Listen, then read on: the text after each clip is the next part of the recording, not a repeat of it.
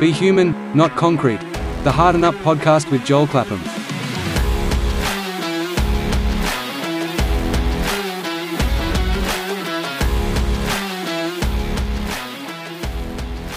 G'day, I'm Joel Clapham, the founder of Hearten Up and the host of this podcast, Be Human, Not Concrete. This podcast is something I'm really excited to be putting out into the world. It's something that's been floating around in the back of my brain for quite a while, and I'm really excited to be able to put it together, send it out there, and see what people think. A little bit of background about me so you know who I am. I'm a father of three, I'm a mental health trainer, writer, and consultant, and I'm doing postgrad studies in psychology.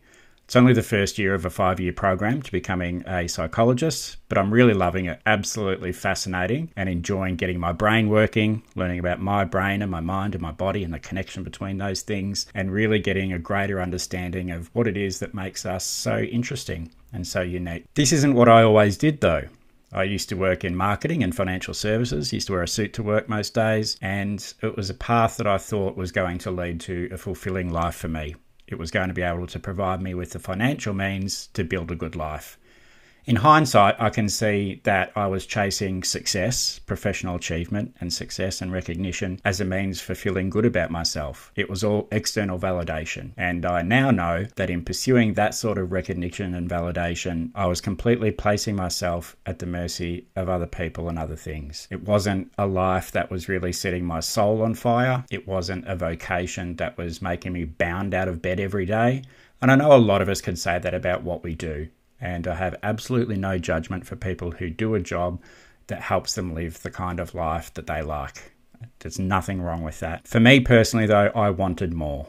I wanted to feel some value, some contribution to something bigger than myself, but also that I was growing and that I was evolving and that there was more to life than just working, doing some fun stuff on the weekend, and hopefully feeling pretty happy about stuff. I wanted more. It might be something that I never reach a place of contentment with, and that's okay. I'm all right with that now. I'm no longer placing the complete validation and success on my existence, on what I achieve and what I do, but rather how I feel about myself is the most important criteria for me in evaluating my life. And I'm really, really happy to be able to say that over the last 18 months or so, I am now at a point where I love myself completely. I love the life that I'm building completely. I don't feel as though there's anything missing from my life, but I do feel as though there are opportunities that I've yet to pursue and yet to really embrace. And that's really exciting. It's a complete reversal of how I used to feel a number of years ago and for most of my life. I felt as though there were always things missing. Whereas now, and it's more than just a reframe, things aren't missing from my life. Things will come along, or I will create or build or find other things that will add value to my life. But the core base existence that I lead is one that I am at peace with and it's one that I do really enjoy and cherish and have deep gratitude for. It's really, really exciting to feel that because, to be honest, for most of my life, I did not. So that's a little bit of background about me. In each episode of this podcast, we'll talk about what being human means. And to me, it means acknowledging that all we can ever really do is the best we can with what we know at that particular point in time. And that's it. We're not ever really going to nail life. No one does every single day. And to have that pressure or expectation on ourselves is grossly unfair and a recipe for disaster, really, down the track in recognizing that as humans we are imperfect by design and by being vulnerable and open to learning and growing right throughout our lives, we're going to be much better placed to see and feel the joy and happiness along the way that we can. And we're also going to be much stronger when it comes to facing the challenges and difficulties that are a part of this adventure too. Nothing is ever amazing forever, but it can be something that we can learn from, even when it's really shit. Each episode of this podcast will feature a few different and alternating segments. I'm going to be giving you a bit of an update or some thoughts on how I'm going. We'll do a deepish dive and look at an element of psychology, mental health, and behavioral science. That might be a concept or a theory or a study or a notable person in that field. I'll share some tools and resources with you that could be helpful or useful. We might take a look at some recent or emerging research in this field and see what we can take out of it for ourselves. And some episodes will feature conversations with some people that I consider to be good humans who have interesting things to share with us. It's my hope that you might get something useful or interesting or fun out of our time together. I really love any feedback you might have, so please get in touch. You can email podcast at heartenup.com.au or send a message via any of our social channels as well. In this first episode, we're going to have a look through a deepish dive at the concept of locus of control. To set the scene and give some context on why that's relevant and why that's important, I'm going to share with you a journal entry of mine from late 2011. I love journaling. I love writing my thoughts down. I love getting them out of my head and onto the page. But it is a sporadic habit of mine. It's not an everyday thing. I go through phases of writing pretty regularly and then I won't write at all for a few weeks or months, and then I'll get back into it. I used to beat myself up about not writing like every day or every second day or even once a week just to have this constant record of what was going on. But now I don't do that. I just write when I feel I need to, and sometimes I even push myself when I'm not entirely sure, and I really enjoy looking back at things just to see where I've come from. Because I think evolution is learning from the past in order to create a better or more ideal future. So I do like going back now and then to look at different journal entries from periods of time to see how far I might have come or not come from that particular place, that particular time to where I am now. This particular journal entry is from the 27th of December 2011 and it was the day before I turned 30 and here it is. Tomorrow I turn 30. It's a milestone birthday, the first since I turned 21 nine years ago. I've done a lot in my three decades, and really I am very lucky with much to be thankful for. I'm married to a woman who I love, and I have two wonderful children. My sons are beautiful little men who I know will make many people happy over the course of their lives. I'm hopeful there might be another child, maybe two. If not, then that's okay as well. Professionally, I'm doing quite well and forging a career in marketing communications within not for profit financial services, and I really enjoy it. I have a promising future that will unfold in time, even if it might be slower than I would like. My wife and I are building a house together and should be in in a couple of months before I turn 31.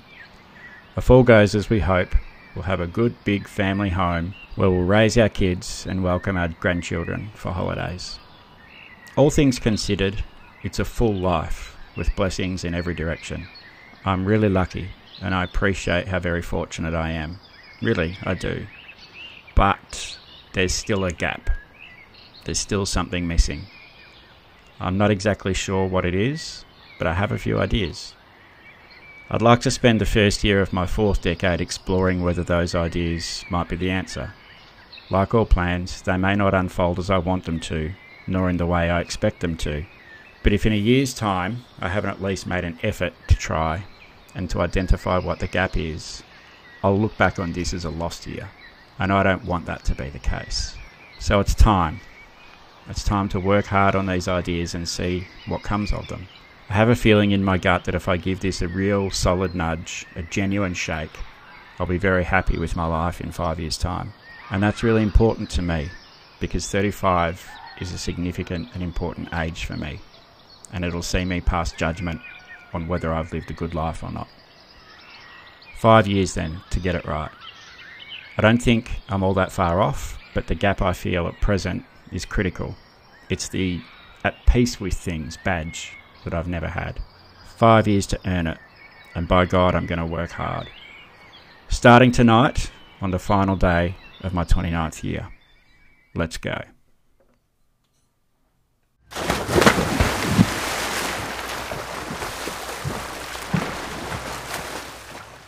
In this episode, I want to explore and share with you a psychological concept that's been an incredible game changer for me, and that's learning about the concept of the locus of control. Now, this concept was developed or first put together or identified by American psychologist Julian Rotter in the 1950s. Rotter developed social learning theory, which is kind of a mix of the two leading psychological theories or movements at the time those two being behaviorism and Gestalt psychology. Long story short, one of the key elements of Rotter's work is this concept of a locus of control. Locus is Latin for place, and control is control, so translates quite literally as place of control. Basically, it represents where we believe or perceive or even place the power over our lives, over our fate. An external locus of control means we feel that the power over our satisfaction and happiness is controlled by external factors like fate or destiny, or even other people and things like events, circumstances, our socio-economic status, our job, our home life, those sorts of things. So things outside of us do they impact and control how we see our life? If we have an internal locus of control, it means that we feel we hold that place of power over ourselves and we have autonomy not only over our own fate, but how we respond or react to things that happen around us. That might involve acknowledging that while external factors might impact or influence how we are and how we feel about our life, ultimately we make the decisions about our response, our reaction and how we interact with everything around us. The most common example that's used in a lot of psychology books is when a student submits an assignment and they get a, a, low grade or a low mark for it. Someone with an external locus of control might blame the marker as being incompetent, or they might blame the assignment itself as being confused and difficult and impossible. But someone with an internal locus of control might look at their low grade and say, yeah, I didn't study as much as I could have. Some of the assignment was confusing, and I didn't really ask any questions to get clarity, so the mark is a result of the effort that I put in. The locus of control has gone on to become a key part of personality psychology because it helps us identify patterns in our thinking and patterns in our behaviour over long periods of time, potentially, not just in response to a one off event like getting an assignment mark back. Let's have a look at a hypothetical example. In this case study, say you're in your early 40s, you're single, you have children from a relationship that's ended, you might not be in the financial or social position you'd like to be. So that's that's your lot in life at present. If we have an external locus of control, we might just think this is just our fate, it's the way it is, or we might to a further extreme even say that it's the fault of other people, the fault of other circumstances. We might say it's our ex partner's fault, or our parents didn't give us the proper life training and life lessons in order to build a better life. We might say that our employers haven't valued us and paid us enough. We might even blame people like our siblings or our friends for not supporting and encouraging and holding us up as much as we would have liked or as much as we think we might have done for them if the situation was reversed. So, someone with an external locus of control perceives their current lot in life, in this example, as being a result of things external to them. You can see that it becomes a bit of a habit of blaming others or blaming, you know, that ethereal concept of life or society for being so unkind to us. But if we have an internal locus of control, we'd still feel as though we're in control of our life. Even though all of these things, which are undesirable or, or, not as good as we might like them to be, rather than blaming things outside of us for the way things are, we would perhaps reflect on what we can do differently. We would acknowledge that we have the influence and power over how we respond to situations and how we respond to circumstances. So, with an internal locus of control, we might ask ourselves a few questions like, what can I do to improve my relationships with people? Do I need to be more understanding and patient? Or do I need to be a bit more selective over who I allow into my life? Are there patterns in the way that I select or deselect people to be involved in my life? Have I expressed the needs I have of others clearly? Have I listened to others when they've expressed their needs from me?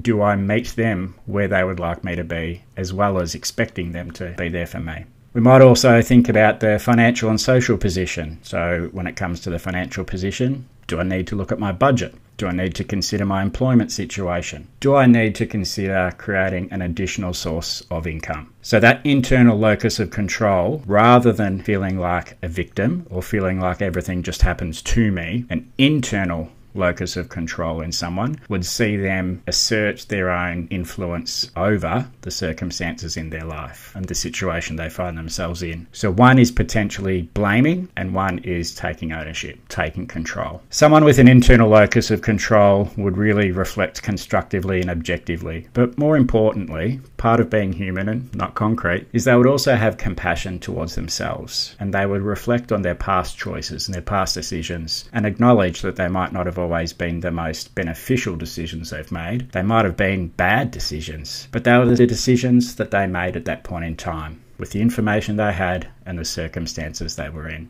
They might not make those decisions again if they had their time over, which they don't, but they do have that time from here onwards. So they'll use the past, they'll use their bad decisions that they've previously made in order to inform their future decision making. So that's taking things from the past that we wish we could change and using them in order to shape things for the future. That's that internal locus of control.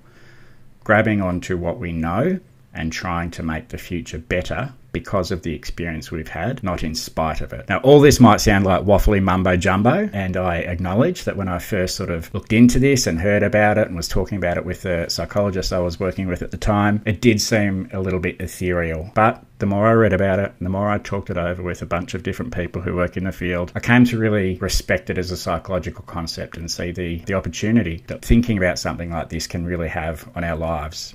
It's a scientifically researched and evidence supported view of how we can live our lives. Modern psychology sees our locus of control as being something that exists on a spectrum. There's no good or bad, there's just where it sits. Say it's between 1 and 10, 1 being completely external, 10 being completely internal. Most people are probably going to sit somewhere between 2.5 and 8.5 at various points in our lives, and we can sort of move backwards and forwards or left to right along that spectrum. No one is ever really fixed on a particular point in time and set there for the rest of their lives. Our locus of control can be affected by a range of things. That includes genetics, that includes life events, our overall physical health, and our overall mental well being. But like so much of who we are as individuals, it's really shaped by our childhood years and the environment that we grow up in, the behaviours and attitudes of our primary caregivers and other responsible figures around us during those childhood years. And yes, it sounds like a bit of a cliche, or rather, it is a bit of a cliche that psychologists really only ever want to ask about our childhood, but that's a really critical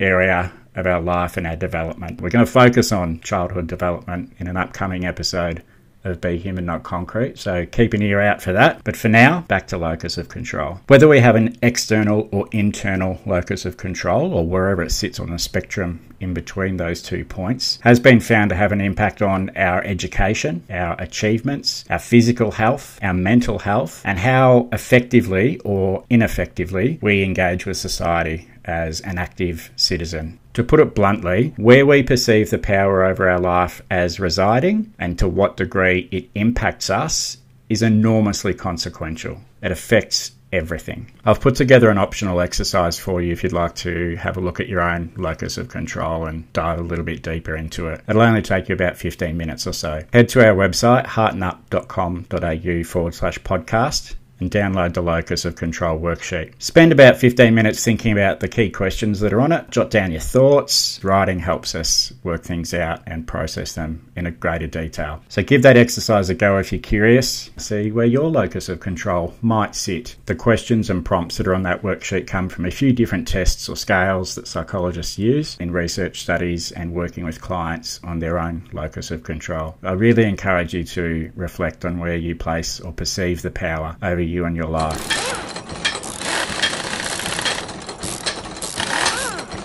In this episode's toolkit, I'd like to give you a couple of extra resources that might be useful or helpful for you. The first of those is called MyCompass. It's developed by the Black Dog Institute here in Australia, and you can access it at mycompass.org.au. It's a brief online screener or a questionnaire that'll give you a bit of an idea about whether anxiety or depression or both might be having a bit of an impact on you. Once you complete that questionnaire, it won't give you a formal diagnosis, but it will give you an idea about whether and to what degree anxiety and or depression might be something worth speaking to a mental health professional about. It also takes you through some activities, uh, some different exercises to help you look at the way you think, look at the way you respond to different situations. It's a good 101 level type of resource that can help build up knowledge and take away some of the stigma around anxiety and depression. So it's mycompass.org.au, well worth checking out or suggesting to someone if you think it could be useful for them and they're open to learning a little bit more about these things. The other resource that I'd really like to suggest to you or strongly encourage you to take a look at is a book by American clinical psychologist Dr. Nicole LePera. You might know her as the holistic psychologist. She has a very prolific social media presence. Uh, the book by Dr. LePera is called How to Do the Work. And I found it absolutely insightful when I read this late 2022. Really opened my eyes to some of the environmental factors that can influence the way we develop and the way that we grow and the way that we carry those patterns and those habits and those response styles right throughout our life. But we can change them. We can look to understand them better. We can bring levels of compassion to ourselves that we might not have known previously that were even useful, helpful, or healing to us. There's a lot in there about somatic therapy. There's a lot in there about understanding the different ways that uh, more professional or medicinal pharmaceutical treatments can be useful, but there are a lot of exercises that we can do and knowledge that we can build up ourselves by drawing on resources like this book that help us to get a better insight into the things that impact us and the things that go into shaping, I guess, the programming of who we are, the coding in our brain or in our mind. And those sorts of things can be edited. They can be amended, they can be worked on. The book is called How to Do the Work, and I can't recommend it more highly to you. Now, I'm a bit of a geek, so I generally tab, color tab, things that I find useful in nonfiction books. And without a word of a lie, that book is the one that I have tabbed more than any other in my life. Uh, it's quite comical seeing all the different colored flags coming out the edge of that book. Kind of looks a bit like Everest Base Camp, but it's really well worth having a look at a copy of this book. There's a couple of other books that have come out since. There's a How to Do the Work self workbook, and Dr. LePera has another book coming out later this month, actually, which is November 2023, and that's called How to Meet Yourself. And it's about looking at yourself within relationships. And I'm really curious to read that when it comes out, and I'll give you my thoughts on that one when I do. But this episode's two resources, just to recap quickly mycompass.org.au and the book How to Do the Work by American psychologist Dr. Nicole LePera. And that's our first episode of Be Human, Not Concrete. I hope you found it interesting or useful. Any and all feedback or thoughts are welcome. Podcast at heartenup.com.au. Until next time, please be kind to yourself, go easy on those around you, and remember to be human and not concrete.